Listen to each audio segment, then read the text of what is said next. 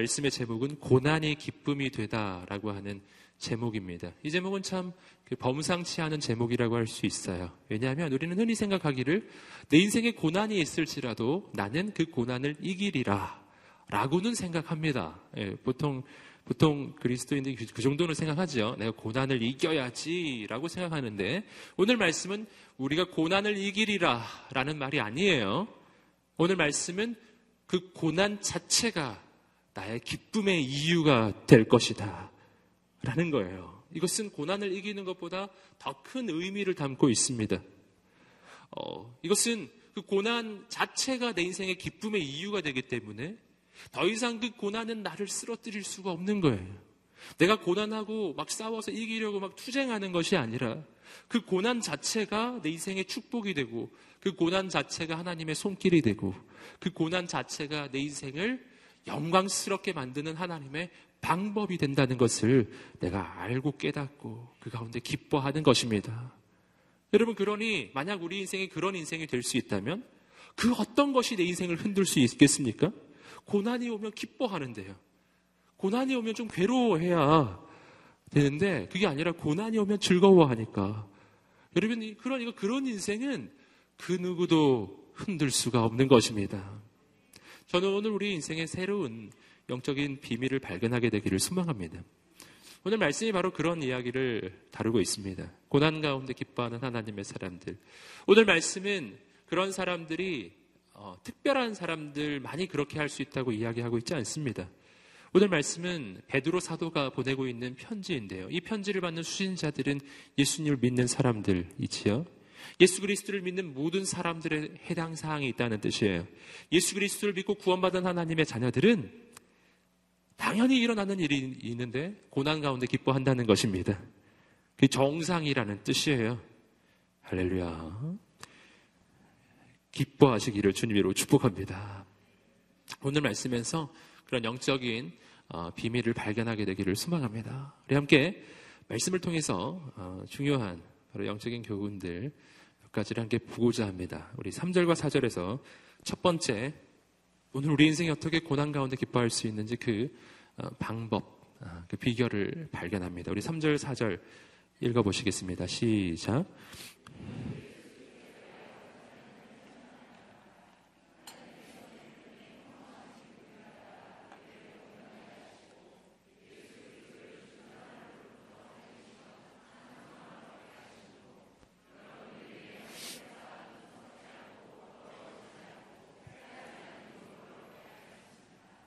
자, 3절, 4절 말씀, 오늘 고난 가운데 기뻐하는 그리스도인들의 모습을 보여주고 있는데요.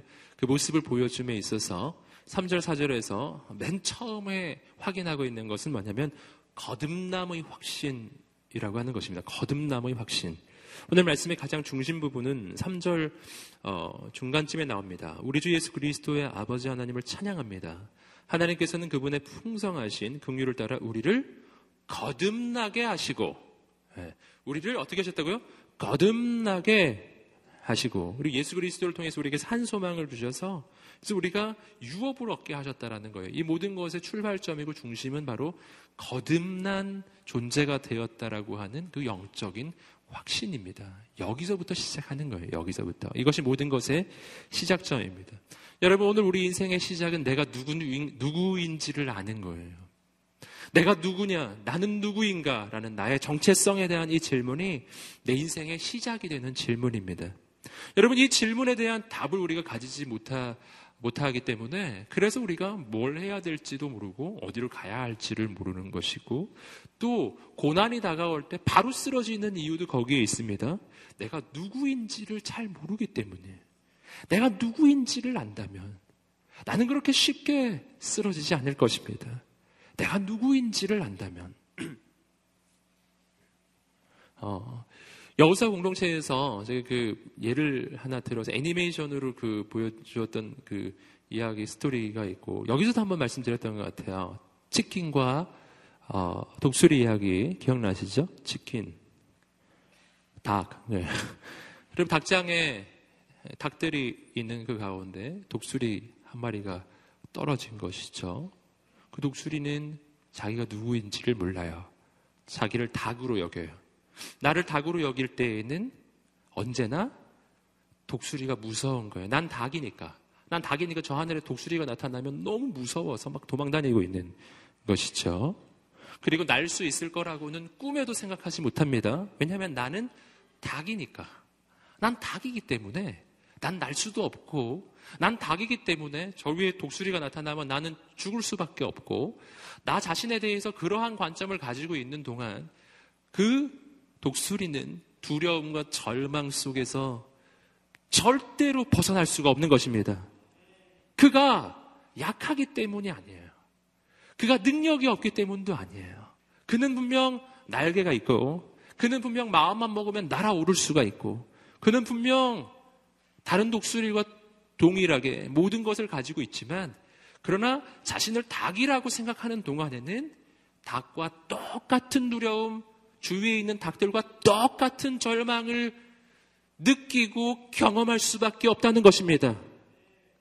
여러분, 자신의 느낌을 믿지 마세요. 어, 내가 두려운 느낌이 들어요. 그럴 때 우리는 난 정말 두려운 상황 속에 있는 것이라고 생각합니다. 아닙니다. 그게 아니라는 것을 우리가 이해해야 합니다. 그렇지 않습니다. 내가 반드시 두려운 상황에 있기 때문에 내가 두려운 느낌이 드는 것이 아닐 수도 있어요. 마치 아까 말씀드린 자신을 닭으로 여기는 독수리처럼 내가 나를 잘 모르기 때문에 느끼는 두려움일 가능성이 굉장히 커요. 특히 하나님의 사람은 더욱 그러합니다. 여러분 뭐가 필요합니까? 여러분 이 독수리에게 날개가 필요한가요? 아닙니다. 이미 날개를 가지고 있습니다. 여러분 이 독수리에게 무슨 날카로운 발톱 같은 게 필요할까요? 아니에요. 필요 없어요. 왜냐하면 그 독수리는 이미 가지고 있기 때문이에요. 다만 한 가지 그는 자신이 독수리라는 것을 모를 뿐이에요. 자기를 닭이라고만 여기고 있기 때문이에요. 여러분, 여러분을 격려하고 축복합니다. 그래서 오늘 우리에게는 어떤 확신이 필요하냐면 나 자신이 누구인가를 깨닫는 그 영적 확신이 필요하다는 것입니다. 자신이 누구라고 여기십니까? 오늘 말씀은 첫 부분에서 강조합니다. 여러분은 거듭난 하나님의 사람들입니다. 거듭난 사람들입니다. 아멘. 아멘. 여러분은 치킨이 아닙니다. 여러분은 독수리입니다. 그걸 깨닫는 순간부터 알게 되는 것이죠. 내게 날개가 있다는 것을. 난 날 수 있다는 것도 알게 되고, 난 저 하늘의 독수리를 보았을 때 그 독수리 때문에 절망하지 않을 수 있는 인생이라는 것을 알게 되는 것입니다. 당신은 누구입니까? 나는 누구입니까? 나는 하나님의 손으로 지음받은 하나님의 아들, 딸입니다. 난 거듭났습니다. 여러분 구원 사건은 거듭남의 사건입니다. 거듭났다라는 것은 다시 태어나는 것을 의미해요. 다시 태어났다는 것은 이전의 삶과 다시 태어난 이후의 삶은 다르다는 것을 의미하는 것입니다. 아멘. 다르다는 거예요. 그래서 구리도서 5장 17절 말씀 이렇게 이야기하지요. 우리 읽어보시겠습니다. 시작. 그런즉 누구든지 그리스도 안에 있으면 새로운 피조물이라. 이전 것은 지나갔으니 보라 새 것이 되었도다. 아멘. 뭐라고요? 이전 것은 지나갔으니 보라 새 것이 되었도다. 이전 것과 새 것 사이에는 비슷한 게 없는 거예요. 이전 것과 새 것 사이에는 완전히 단절되어 있는 것입니다. 할렐루야. 이게 얼만큼 다른 것이냐면은 성경이 말해줄 때 내가 예수 믿기 이전의 상태는 나는 죄에 종된 상태예요. 죄의 종된 상태, 마귀의 종된 상태, 마귀에게 속해져 있었던 그 상태였습니다. 그러나 예수 믿고 구원받은 이후에 나는 하나님의 아들, 딸로 바뀌는 것입니다. 죄의 종에서 하나님의 아들, 딸로 바뀌는 것, 마귀의 종에서 하나님의 아들, 딸로 바뀌는 것. 이 차이가 얼마나 큰 차이인지 아시겠어요? 하늘과 땅 차이입니다. 비슷한 게 아니라고요. 뭐 한국 살다가 미국 가는 거 이런 게 아니란 말이에요. 한국 살다가 뭐 미국 영주권 얻는 거 그 정도의 차원을 이야기하는 것이 아닙니다. 죄의 나라에서 하나님의 나라로 바뀌는 것입니다. 아멘. 저는 이 차이가 얼마나 큰지를 우리가 깨닫게 되기를 소망해요. 마치 이것은 뭐하고 비슷하냐면요. 그 금붕어의 금붕어의 아들은 무엇입니까? 금붕어죠. 예, 금붕어의 아들은 금붕어예요. 확실합니다. 개의 아들은 강아지입니다. 예. 개의 아들은 뭐라고요? 강아지. 거듭났다. 난 다시 태어났다는 것은 뭐를 이야기하냐면요. 난 원래 개의 아들 강아지였는데 금붕어의 아들로 다시 태어난 거예요. 다시 태어났어요. 다시 태어나 보니까 금붕어가 되어 있어요. 다시 태어나니까 이전에 절대 할 수 없었던 일을 하기 시작해요. 물 속에서 숨이 쉬어지는 거예요. 금붕어의 아들만이 할 수 있는 일. 개의 아들은 할 수 없는 일이에요. 금붕어의 아들만이 할 수 있어요. 할렐루야. 그런 걸 다시 태어난 거라고 이야기하는 겁니다. 다시 태어나기 전에는 물에 빠지면 죽는 거였어요. 하지만 다시 태어나고 보니까 물 속에서 자유해지기 시작하는 것이죠. 예를 들면 그런 거를 얘기하는 거예요. 다시 태어났다는 게 뭐를 의미하는 것인가 하는 것을 이야기하는 겁니다. 여러분, 나는 하나님의 아들, 딸이 되었습니다. 죄의 종하고 하나님의 아들, 딸은 전혀 다른 것입니다. 여러분, 하나님의 아들, 딸이 되었다는 것이 우리 인생에 무엇을 의미합니까? 두 가지 중요한 의미를 가지고 있습니다. 이 하나님은 내가 하나님의 아들, 딸이라는 그 확신이 있기 때문에 내가 고난을 즐거워할 수도 있고, 고난 가운데 승리할 수도 있는 것이거든요.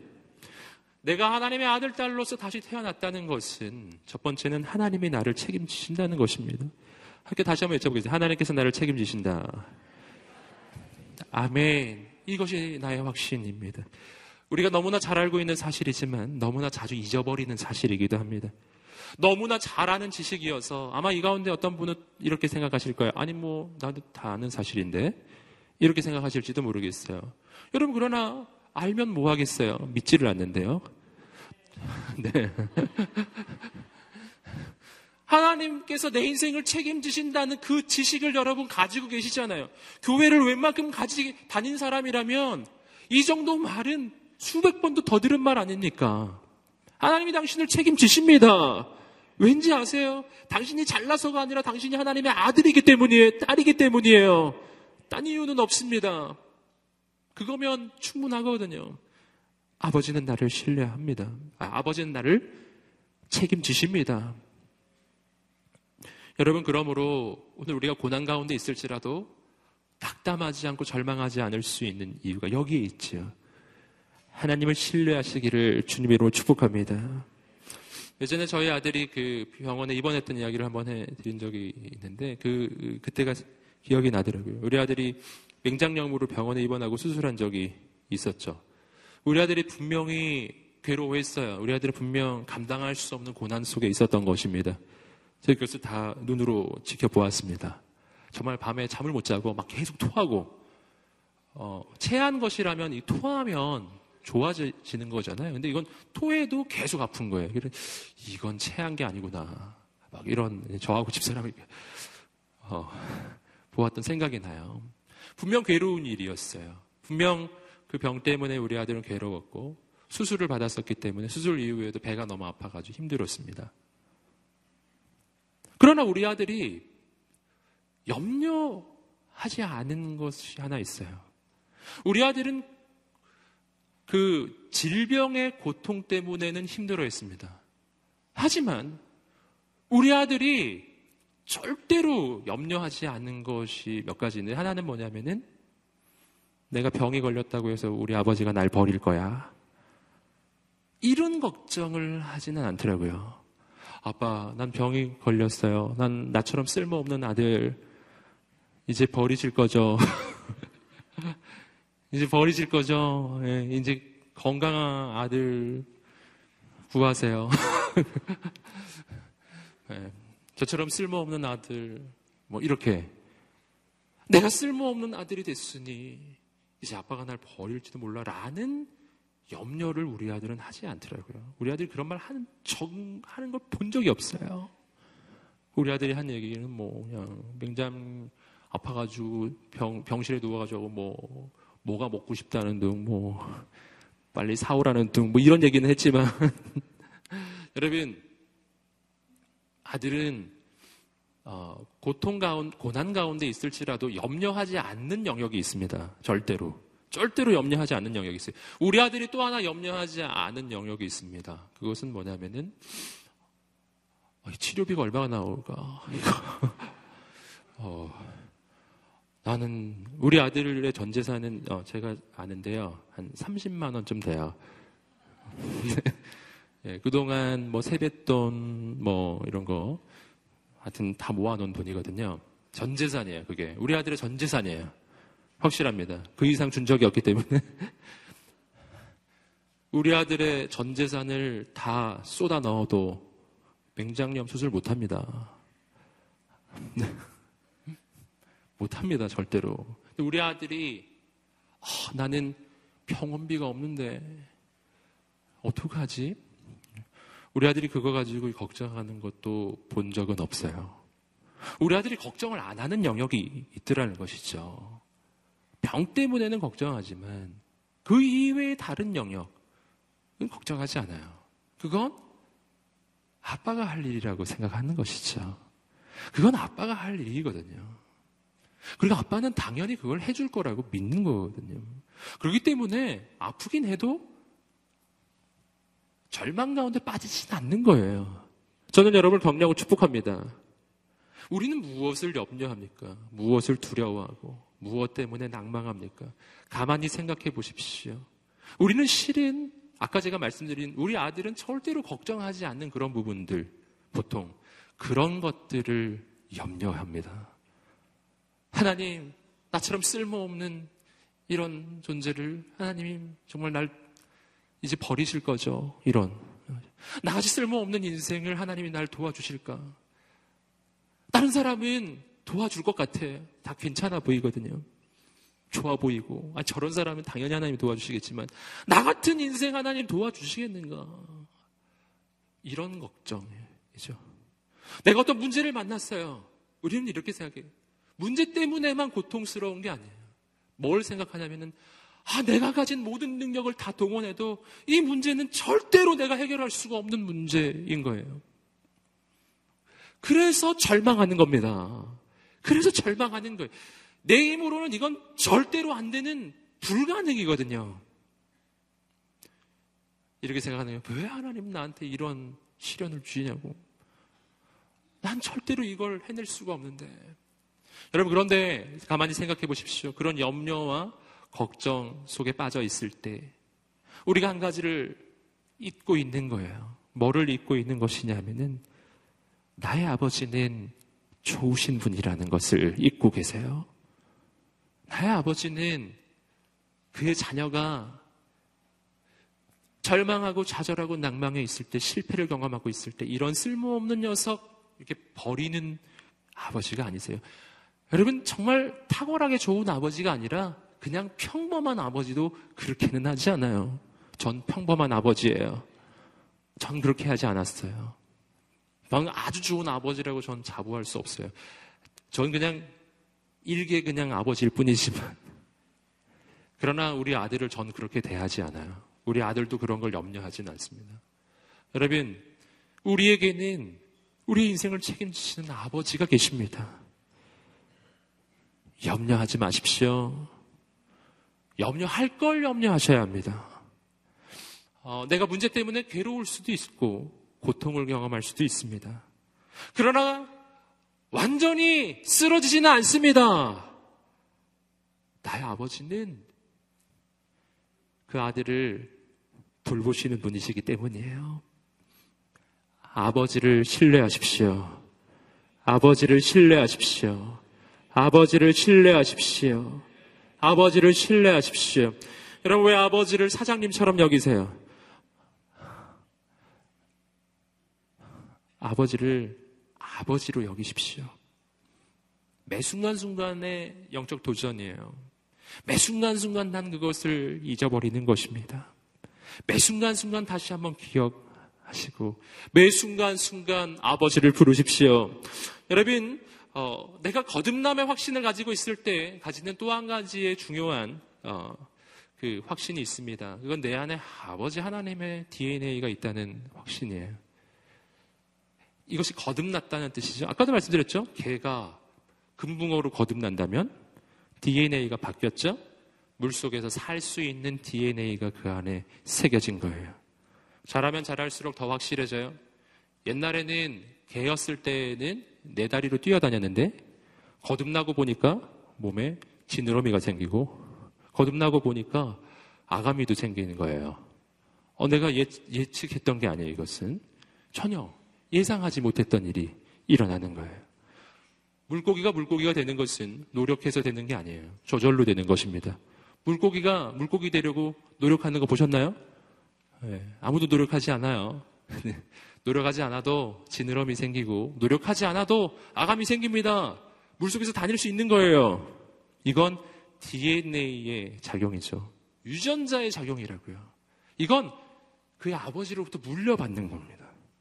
여러분, 내 안에는 하나님 아버지의 DNA가 새겨져요.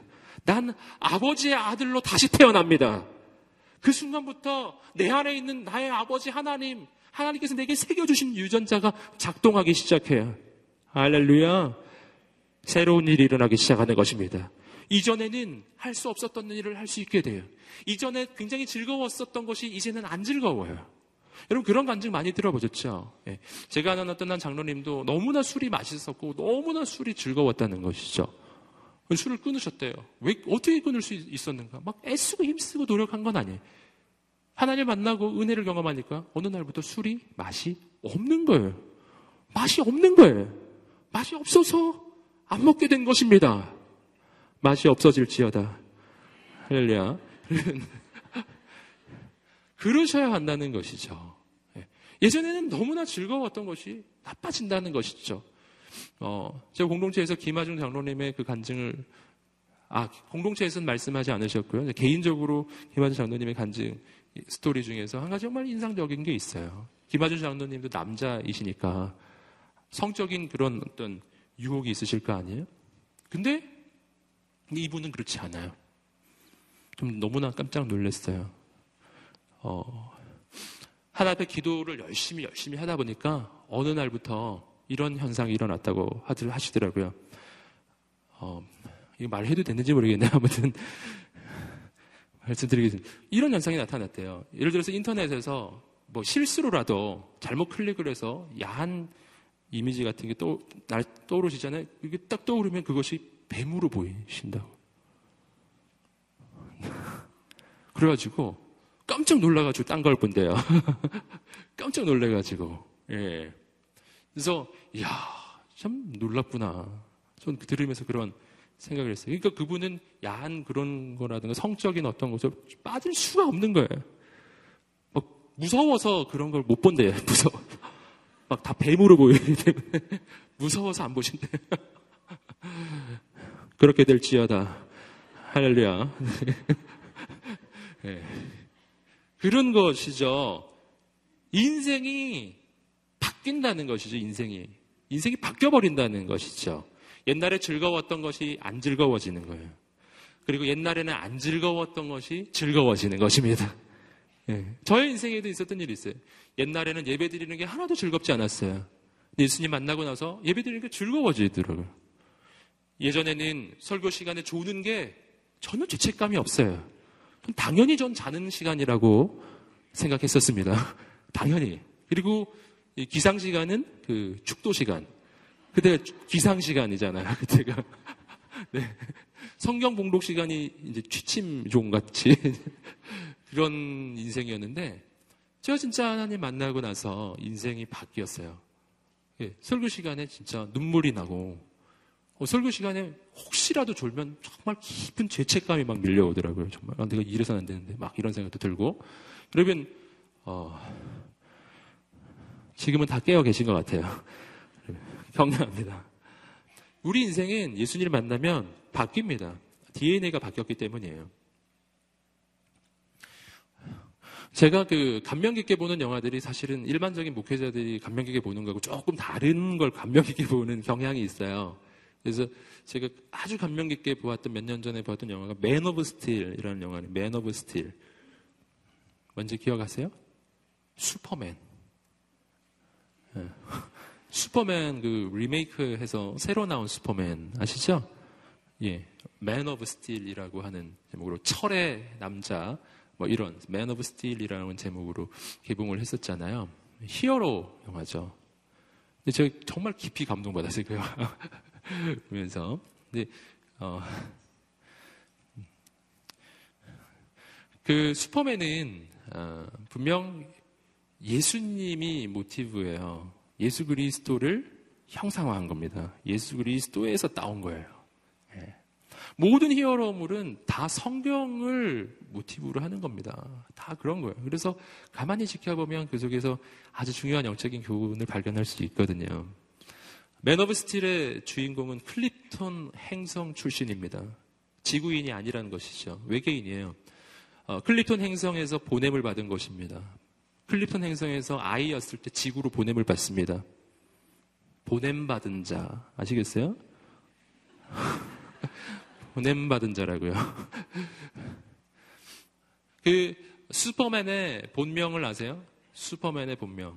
그 영화에서 슈퍼맨의 본명은 칼 엘입니다. 칼이 이름이고 엘이 성이에요. 즉 그는 엘 가문이에요. 엘 가문. 아버지의 이름은 조 엘이에요. 엘 가문이에요. 엘 가문. 엘 굉장히 상징적이죠. 엘은 성경에서 히브리어로 하나님을 가리키기 때문이에요.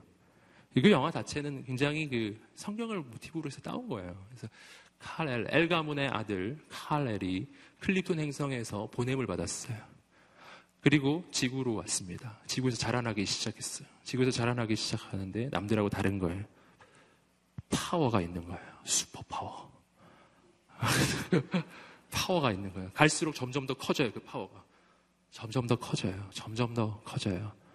점점 더 커져요. 네. 할렐루야. 네. 할렐루야. 나, 다른 지구인들은 할 수 없는 일을 할 수 있기 시작해요. 예. 그,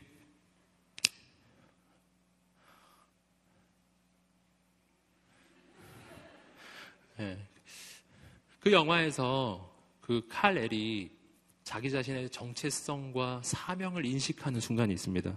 그 장면 보면서 제가 눈물 날 뻔했거든요. 정말 그때가 제가 굉장히 영적 슬럼프였는데 그가 이제 사람들이 그를 아무도 몰라주고 다 비난하고 정죄하고 자기들과 다르기 때문에 막 숨어 다니고 그런 인생을 살다가 아버지가 남겨놓은 메시지를 듣게 되거든요. 아버지 클립턴 행성에서 죽은 그 아버지가 메시지를 남겨놓았어요. 메시지. 홀로그램 형태로 입체적인 영상으로 아버지가 마치 있는 것처럼 아들을 향해 말해주거든요. 아들아, 지금은 사람들이 너를 이해하지 못하겠지만, 지금은 사람들이 너를 몰라주겠지만, 그러나 때가 되면 사람들이 너를 알게 될 것이고, 너가 그들의 꿈과 소망을 위해 예, 도와주고 예, 섬겨줄 때, 그때 사람들이 알게 될 것이다.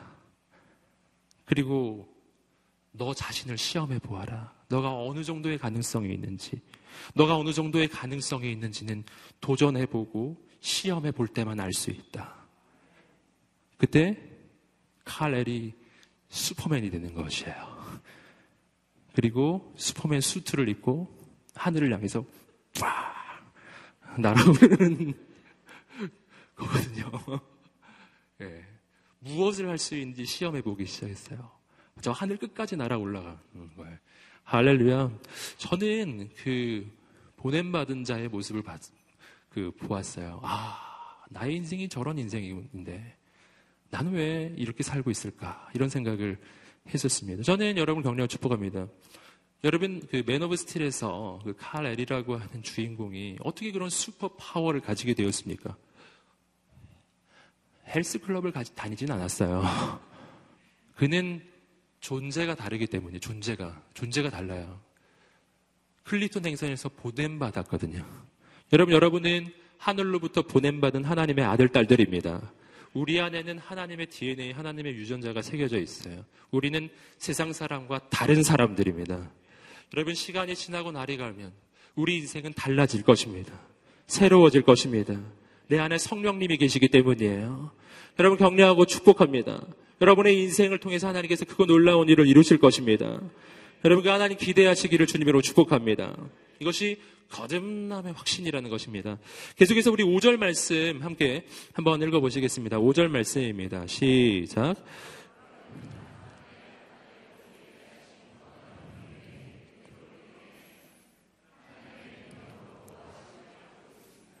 그렇죠. 오늘 말씀을 보시면은 여러분은 마지막 때 나타내려고 예비하신 구원을 얻기 위해 마지막으로 마지막 때 나타내려고 예비하신 구원 그 구원을 얻을 수 있도록 하나님께서 어떻게 해주시냐면은 보호해 주고 계시다.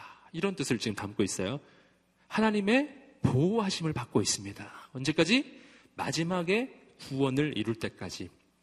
여기서 말하는 이 마지막 때에 이루어지는 구원이란 구원의 완성을 이야기하는 것입니다. 어, 구원은 두 가지 차원이 있어요. 첫 번째 구원은 어, 즉각적 구원이라고 해서 예수 그리스도를 믿는 믿음이 있을 때, 예수 그리스도를 나의 구원자로 어, 영접했을 때 즉시 얻게 되는 구원입니다. 하나님의 자녀가 바로 됩니다. 하지만 우리가 잘 아시는 것처럼 우리가 신분이 하나님의 아들, 딸로 바뀌었다고 해서 내 삶이, 내 인생이, 내 성품이 즉시 모든 게 바뀌진 않거든요. 그래서 즉각적인 구원 이후에 이어지는 과정이 성화의 과정이라고 부르기도 하고 그것을 점진적인 구원이라고 부르기도 하는 그 과정이 있습니다. 그래서 구원은 예수 믿을 때 즉시 이루어지지만 그러나 아직 완성된 것은 아닌 거예요. 즉시 이미 이루어진 구원 하지만 아직 이루어지지 않은 구원의 완성. 그리고 우리는 아직 이루어지지 않은 그 구원의 완성을 향해 달려가는 그 여정을 걸어가고 있는 것입니다. 근데 그 구원의 완성은 언제 오냐면은 예수님께서 이 땅에 다시 오실 때예요. 이것이 오늘 말씀이 이야기하는 겁니다. 마지막 때 나타내려고 예비하신 구원. 그것을 얻기 위해 그때까지 하나님께서 당신을 어떻게 하신다고요? 보호해 주신다. 이것은 뭘 얘기하는 거냐면은 우리의 구원의 완성은 반드시 온다는 것입니다. 그 과정 가운데 무슨 일이 있어도 구원의 완성은 반드시 온다는 것입니다. 왜냐하면 아버지께서 보호하고 계시기 때문이에요. 보호하고 계시다고요. 여러분 이것은 조금 다른 말로 표현해 보자면 승리의 확신이라고 말할 수 있어요. 함께 따라해 보시겠어요? 승리의 확신. 아멘. 첫 번째는 무슨 확신이지? 거듭남의 확신이었고요. 두 번째는 승리의 확신입니다. 지금 우리는 아직 예수 그리스도가 다시 오시는 그날을 맞이하지 않고 있습니다. 주님께서 이 땅에 오셨을 때 구원은 시작되었지만 완성은 되지 않은 바로 그 과정을 우리는 걸어가고 있는 것이죠. 하지만 이 과정 가운데 비록 마귀가 역사하고 세상은 우리에게 도전하고 비록 우리 인생에 실패도 있고 고난이 있고 시험이 있지만 그러나 이 가운데 결코 우리는 망하지 않을 것입니다. 승리할 것입니다. 여러분, 예수 그리스도를 믿는 사람들의 삶은 어떤 삶과 비슷하냐면은 승리가 확정된 경기를 하는 것과 비슷해요. 승리가 확정되지 않은 경기를 하는 것이라면 우리는 떨릴 것입니다. 두렵기도 할 것이고 막 가슴이 졸이기도 할 거예요. 질지 이길지 잘 모르니까요. 그러나 승리가 확정됐다면 가슴 졸이지 않지요. 가슴 졸이지 않습니다. 여러분 그 얼마 전에 어, 야구가 있었잖아요. 한일전 그 보셨나요? 많은 분이 아마 보셨을 것 같아요. 남자분들은 아마 대부분 보셨을 거라고 생각하고 아마 아마도 그 8회까지는 여러분 절망 가운데서 보셨죠? 네. 점점 회가 거듭될수록 막 기력이 빠지고 막 어떤 사람은 아마 한 7회쯤 보다가 그냥 나가버리는 사람도 아마 계시지 않았을까라는 생각이 드는데 역전이 언제 일어나냐고 9회에서 역전이 일어났잖아요. 9회 4점을 뽑아버렸잖아요. 네. 이 경기를 처음 시청할 때는 두려움과 떨림 속에서 그 경기를 시청하는 것이죠. 좌절하죠. 낭망하죠. 절망 가운데 빠져버립니다. 아. 그러나 여러분 그러나 감사하게도 저는 그 경기를 보지 않았습니다. 저는 어, 실은 하는지도 몰랐어요. 네. 뭐 다른 거할게 많아가지고 그 다음 날 알았어요. 그 다음 날. 막 사람 하도 뭐라 그래. 아, 어, 그런 놀라운 일이 있었나? 어, 그러, 그랬어요. 그리고 나서 인터넷으로 뭐 조금씩 주요 장면 봤다고요. 예. 저는 전혀 떨리지 않았습니다. 저는 전혀 염려도 되지 않았고 두렵지도 않았습니다. 어, 저는 경기 결과를 알고 있었기 때문이에요. 여러분 경기 결과를 알고서 그 경기를 다시 시청하는 사람이 한 5회나 6회쯤에 예? 그 일본에 지고 있는 한국 팀을 바라보면서 막 낭망하고 절망하고 막 욕하고 막 저런 막, 막 이렇게 했겠냐고요. 그러지 않죠? 절대 그러지 않습니다. 예, 오히려 지루하죠. 아유, 구해될 때까지 언제 기다리나, 이렇게. 이렇게 보는 것이지, 절망하진 않아요. 좌절하진 않아요. 왜냐하면 결과를 알고 있기 때문이에요. 할렐루야. 저는 이것이 우리의 믿음 생활이라고 생각합니다. 여러분, 우리의 믿음 생활도 똑같은 것입니다. 결과는 정해졌습니다. 승리로 결정되었습니다. 과정을 밟고 있을 뿐이에요. 이 과정 가운데 두려워하고 절망하고 좌절하고 낭망하고 막 초조해하고 막 가슴 졸이고 이러면 그게 이상한 거예요, 되게. 굉장히 이상한 거예요. 재방송 보면서 막 어, 떡하지 이런 거하고 굉장히 비슷한 상황입니다. 여러분 그러지 마세요. 할렐루야. 옆 사람에게 말해 주세요. 그러지 마세요. 네, 그러지 마세요. 여러분 믿음을 품으셔야 합니다. 믿음. 여러분 아, 믿음이란 어떤 것입니까? 믿음이란 보이지 않는 것을 볼 수 있는 능력입니다. 예. 만약 우리가 보이는 것으로만 살아간다면, 그렇다면 우리가 신앙생활을 할 필요가 없는 거예요. 세상 사람도 그런 정도는 살기 때문입니다. 오늘 우리가 신앙생활을 할 때는 눈에 보이지 않는 것을 바라보는 것입니다. 눈에 보이지만, 보이지 않지만 살아서 역사하시는 하나님을 바라보시기를 주님으로 축복합니다. 무엇을 믿어야 하는가? 아버지를 믿는 것이죠. 처음에 말씀드렸듯이 아버지를 믿는 것입니다. 승리를 확신할 수 있는 이유가 있어요. 아버지가 계시기 때문입니다. 그 아버지가 날 보호하시거든요. 오늘 말씀 이야기하겠죠. 하나님께서 나의 인생을 보호하세요. 최후의 승리의 그날까지 하나님은 나를 보호하고 계신 것입니다. 이 믿음을 품게 되기를 주님으로 축복합니다. 여기서 이 믿음의 의미를 다시 한번 깨달았습니다. 여러분, 믿음이란 어떤 초자연적인 능력을 발휘하는 어떤 차력이라든가 무슨, 어, 어떤 그, 어, 초자연적인 능력을 발휘하는 무슨 기술이 아니에요. 초능력이 아니에요. 우리는 믿음에 대해서 생각할 때 자꾸 그런 걸로 여기기 때문에 이거 참 어려워하는 겁니다. 어려워지는 거예요.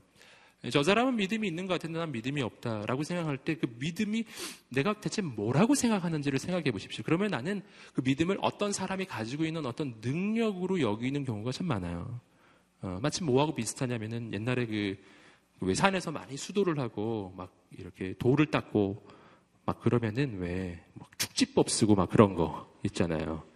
예, 축지법 쓰고 막 장풍 이야 이렇게 하면 사람 확 쓰러지고 막 이런 거. 그러니까 믿음을 그런 걸로 본다는 것이죠. 그런 거.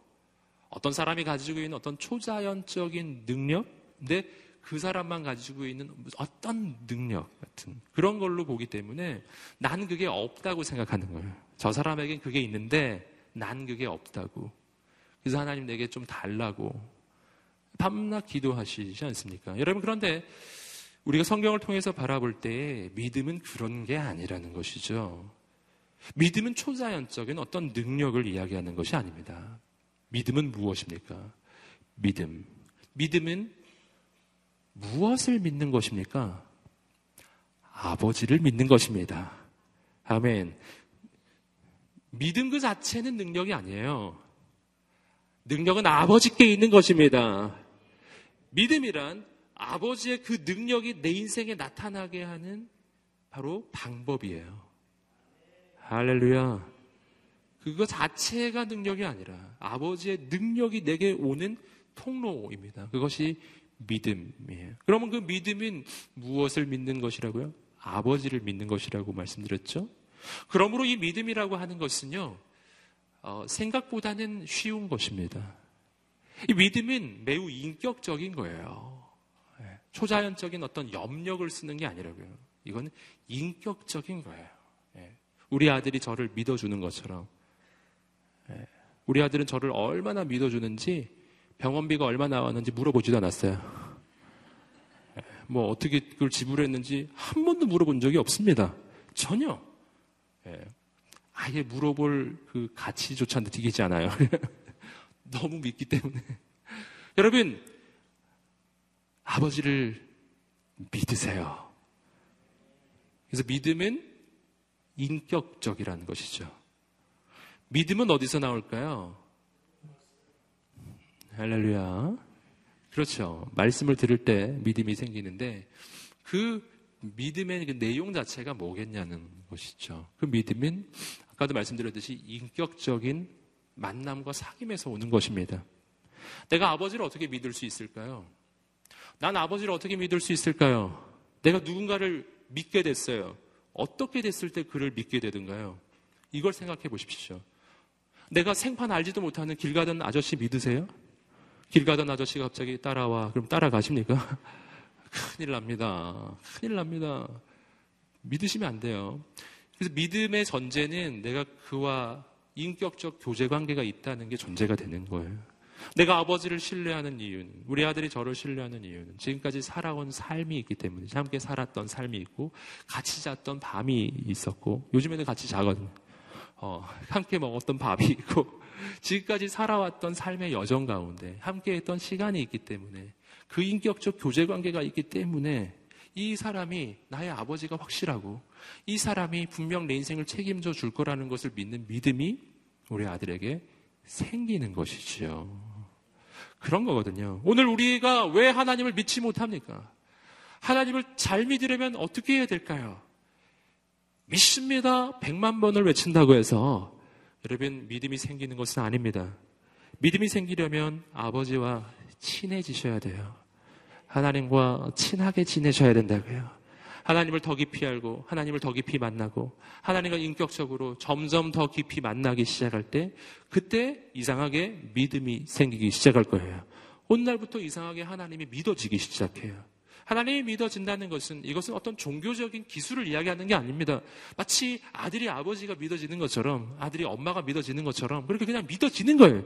내가 친한 친구가 믿어지잖아요. 예, 이 친구에게 뭘 얘기해도 될 것 같은 그런 친한 친구가 계신가요? 하나님이 그렇다라는 것입니다. 여러분, 그러므로 매일매일 기도의 삶이 필요하고 매일매일 하나님과 동행하는 말씀의 삶이 필요합니다. 그렇게 하나님과 동행하는 여정 가운데 믿음이 자꾸만 생겨나는 것입니다. 더 많이 믿게 돼요. 하나님을 더 깊이 알면 더 많이 믿게 되는 것입니다.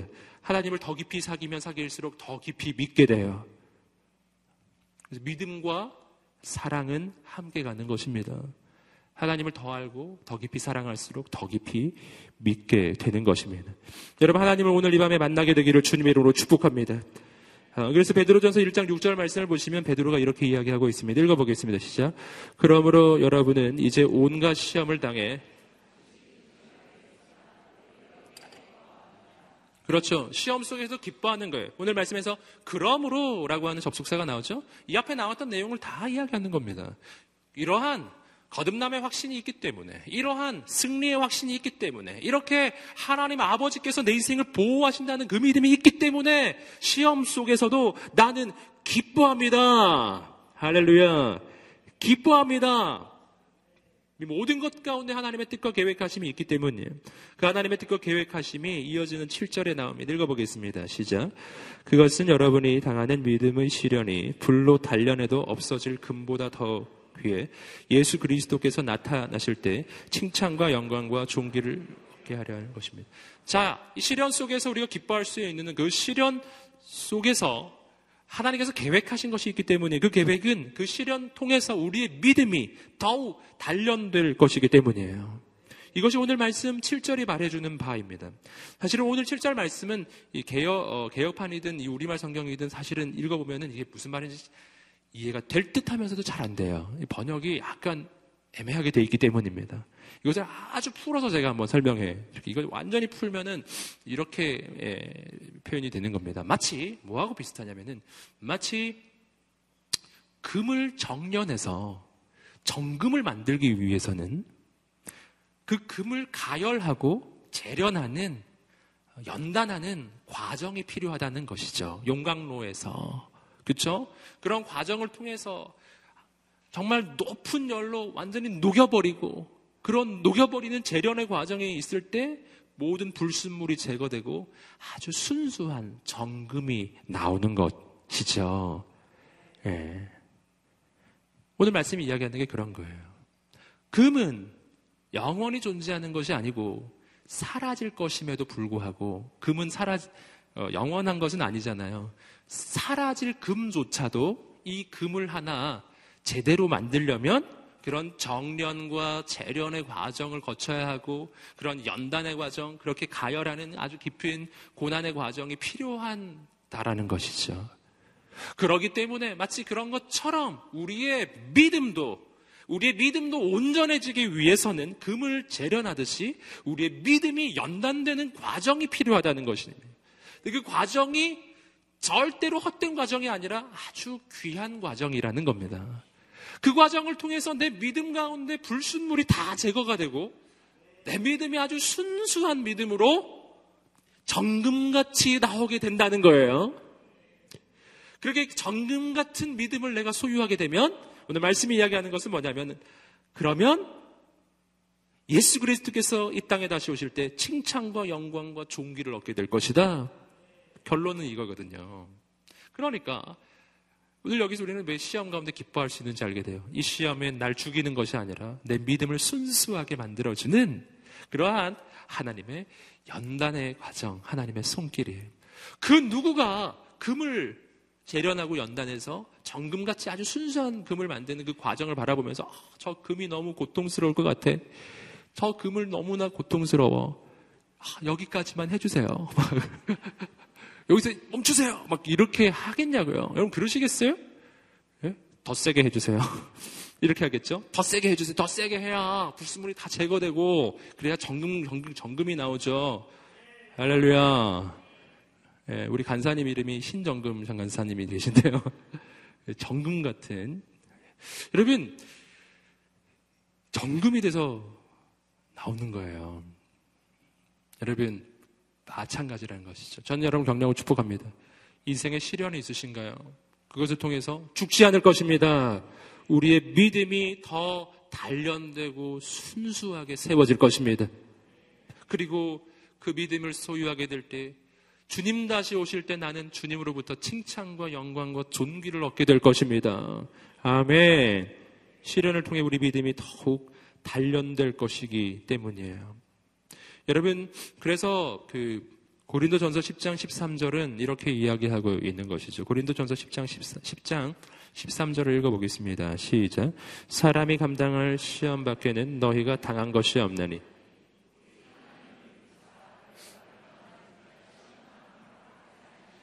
시험 당할 즈음에 또한 피할 길을 내사 너희로 능히 감당하게 하시느니라. 아멘. 시험에 대해서 성경이 아주 대표적으로 우리가 확인해야 될 구절이 몇 구절이 있는데 이것이 그 중에 한 구절입니다.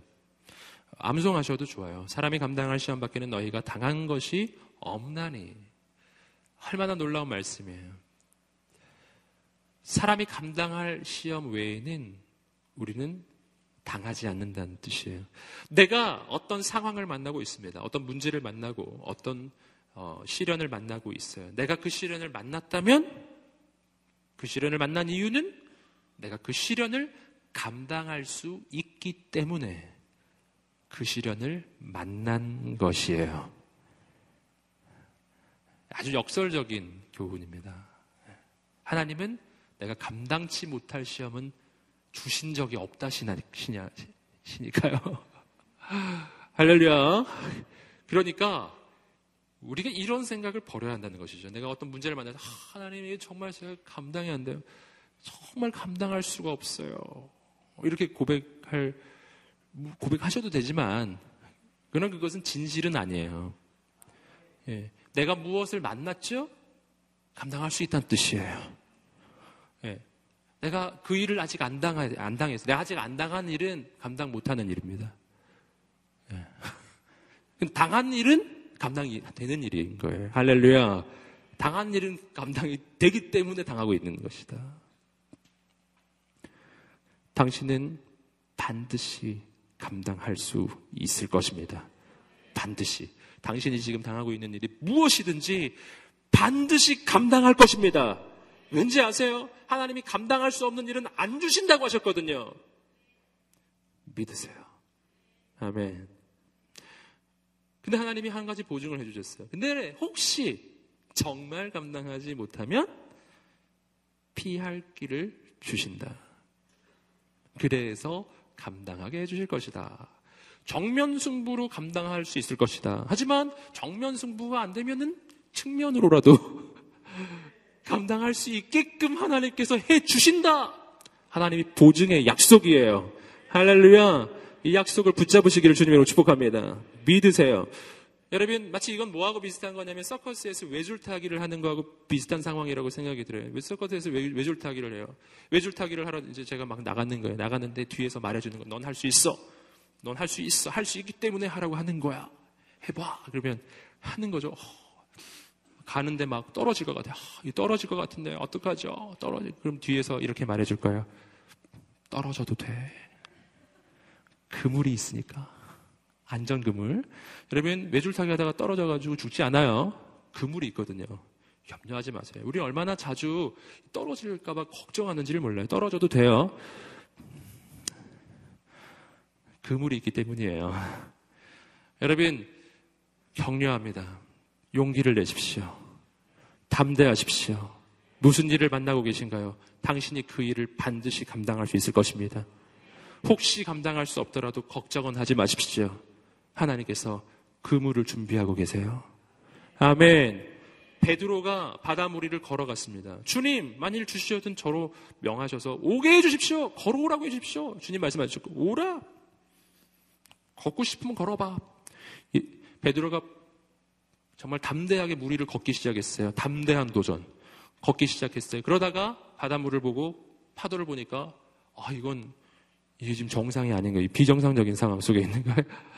어, 이런 일이 일어나서는 안 되는데. 그런 생각을 하는 순간 물에 빠지기 시작했어요. 그래서 베드로가 빠져 죽었습니까? 네. 예수님께서 이런 믿음이 없는 녀석 죽을지어다. 네. 이렇게 하셨나요? 그렇게 안 하셨잖아요. 주님께서 건져 주셨잖아요. 건져 주셨어요. 베드로야, 물 위를 한번 걷고 싶다고? 걸어봐! 걸어가다가 빠졌어요. 믿음이 적은 자요. 왜 의심하였느냐? 내가 널 건져주겠다. 걱정하지 말아라. 네, 앞으로도 여러분 그렇기 때문에 믿음의 도전을 할 수가 있는 것입니다. 여러분 격려합니다. 믿음으로 도전하십시오. 하나님께서 역사하실 것입니다. 계속해서 마지막으로 1장 8절과 9절 말씀을 읽어보시겠습니다. 시작. 여러분은 그리스도를 보지 못했으나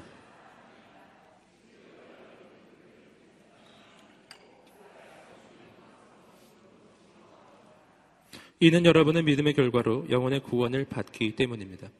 여러분은 예수 그리스도를 보지 못했지만 그러나 사랑하고 그분을 보지 못하지만 믿고 그래서 어떻게 한다고요? 영광스러운 기쁨으로 말할 수 없는 기쁨으로 기뻐하고 있습니다. 뭐 때문에? 예수님을 믿기 때문이죠. 그래서 시련을 이기는 어, 마지막으로 우리가 함께 보는 그 확신은 예수님에 대한 확신입니다. 예수님을 확신하십시오. 예수님은 어떤 분이십니까? 나를 위하여 십자가를 지신 분이십니다. 나를 위해서 그 목숨을 내어주신 분이세요. 나를 위해서 목숨을 내어주신 분 말고 내가 누굴 믿겠어요? 누굴 믿으시겠어요? 여러분 세상에 누구 믿고 계십니까? 나 위에 죽어준 사, 그런 존재 있습니까? 여러분 예수님처럼 나를 사랑해 주신 분이 누가 있나요? 예수님처럼 나를 위해 죽으신 분이 또 계신가요? 예수님처럼 다시 부활하신 분이 계시던가요? 예수님처럼 능력 있으신 분이 계시던가요? 내가 누굴 믿어야 하겠어요? 예수님을 믿으시기를 주님으로 축복합니다. 딴 걸 믿지 마세요. 예수님을 믿으세요. 예수님은 사지선다형에서 선택할 수 있는 분이 아니에요. 그분은 비교 불가능한 분이세요. 그분 같은 분은 없기 때문입니다. 여러분, 인생의 시련을 만났을 때 십자가를 바라보십시오. 내가 그 어떤 시련을 만나도 십자가보다 크지는 않습니다. 절대로 십자가보다 크지 않습니다. 내가 어떤 고통을 당하고 있나요? 예수님이 당한 고통보다 더 큰가요? 예수님처럼 모든 인류의 죄를 내가 대신 짊어졌습니까? 나는 그런 적이 없어요. 내가 고통당하는 것은 대부분은 나의 실수 때문이고 내 잘못으로 내가 죄를 저질러서 그래서 경험하는 일들이 많고 여러분 내가 아무리 고통스럽고 어렵다 할지라도 예수님 같은 고통은 없습니다. 뭐를 의미하는지 아시겠어요? 내가 그 어떤 고통을 만날지라도 여러분 나를 위해서 십자가를 지신 그 예수님의 그 십자가보다 큰 것은 없어요. 이게 무슨 말이냐면 나를 위해 십자가를 지신 주님께서는 그 어떤 고통과 고난 가운데서도 나를 건져 내신다는 뜻입니다. 나를 건져 주실 게 아니었으면 예수님이 십자가를 지시지도 않았다는 것입니다. 여러분 격려합니다. 예수님을 믿으시기를 주님으로 축복합니다. 로마서 8장 18절 말씀에서 마지막 소망을 발견하면 함께 읽어보겠습니다. 시작. 생각하건대 현재의 고난은 장차 우리에게 나타날 영광과 비교할 수 없도다. 이 믿음을 품으시기를 주님으로 축복합니다. 여러분, 예수 그리스도는 부활의 영광을 바라보며 현재의 고난 십자가를 선택하시는 것입니다. 여러분, 이것이 오늘 우리 인생의 고난을 경험할 때 바라보아야 할 것입니다. 현재의 고난이 아닌 주님의 영광을 바라보시기를 주님으로 축복합니다. 여러분, 고난 가운데 기뻐하십시오. 아버지께서 우리의 인생을 붙잡아 주실 것이기 때문입니다. 아버지 안에서 모든 것은 좋은 것으로 바뀔 것입니다. 그리고 우리는 새로운 결단을 해야 합니다. 어떤 결단을 해야 하냐면 지금까지는 내 실수와 내가 잘못한 것 때문에 당하는 고난이 많았더라면 이제부터는 예수님을 위한 고난을 선택하는 인생이 되어야 한다는 것입니다. 생각하건대 현재의 고난은 장차할 영광과 비교할 수 없도다 라고 말할 때 우리는 이 구절 한 구절만 바라보지만 로마서 8장 말씀을 앞뒤를 다 살펴보십시오. 그러면 이 고난이 무슨 고난인지가 나와요. 이 고난은 내가 잘못해서 내가 자, 잘못을 저질러서 당하는 그런 고난 얘기하는 게 아니에요. 예수 그리스도를 위해서 십자가를 선택하는 그런 고난을 이야기하는 것입니다. 기꺼이 내가 주님의 길을 걸어가기로 결정하는 것입니다. 고난이 있을지라도 주님 원하시는 길이라면, 주님 부르시는 길이라면, 사명의 길이라면 그 길을 선택하는 것입니다. 거기에 고난이 있을 것입니다. 하지만 그 뒤에 부활의 영광, 구원의 역사가 일어날 것입니다. 오늘 우리가 그러한 하나님의 놀라운 역사에 쓰임받게 되기를 간절히 소망합니다. 함께 기도하며 나가겠습니다. 기도하며 접해 나갈 때 옆심에서 간절히 기도하며 나아갑시다. 하나님. 오늘 우리는 세상에 알수 없는 새로운 삶의 원리를 보았습니다. 그것은 고난 가운데 쓰러지는 것이 아니라 그 고난 가운데 승리하는 삶을 사는 것입니다. 아버지여. 주님 나의 인생을 새롭게 세워 주시옵소서. 고난 가운데 쓰러지는 인생이 아니라 그 가운데 도리어 하나님을 기뻐하고 하나님의 놀라운 역사에 쓰임 받는 우리의 인생이 되게 하여 주시옵소서. 아버지 우리의 마음에 거듭남의 확신을 주십시오. 내가 아버지의 자녀라는 그 믿음을 허락하여 주시옵소서. 오늘 우리의 마음에 승리의 확신을 주시옵소서. 비록 과정은 있을, 있을지라도 그 가운데 결코 절망으로 끝이 나지 아니하고 하나님은 완전한 승리의 그날까지 우리를 인도하여 주실 것임을 믿게 하여 주시옵소서. 우리에게 그 믿음을 부어 주시옵소서. 우리의 인생 가운데 새로운 일이 시작되게 하여 주시옵소서. 새로운 역사를 이루어 주시옵소서. 새 역사를 이루어 주시옵소서. 오늘 그렇게 우리 고난의 삶의 현장 가운데 새로운 믿음, 새로운 하나님의 역사를 사모하는 사람들 우리 자리에서 한번 일어나 보시겠습니다. 그리고 하나님 앞에 두 손을 들고 간절히 주여 세 번을 치시며 기도하겠습니다. 주여, 주여.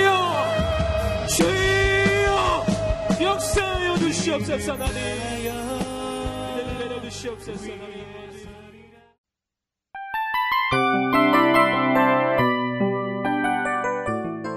이 프로그램은 청취자 여러분의 소중한 후원으로 제작됩니다.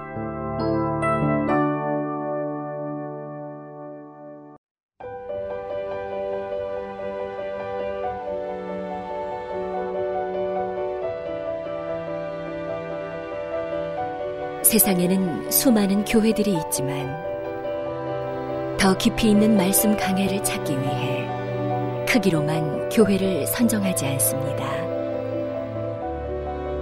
보다 좋은 영적 콘텐츠를 더 많이 나누기 위해 방송비를 받지 않습니다. 1년 365일 복음만 전하고 싶어서 우리는 광고를 하지 않습니다. 온누리의 복음을 땅끝까지 CGN TV와 함께 땅끝 성교사가 되주세요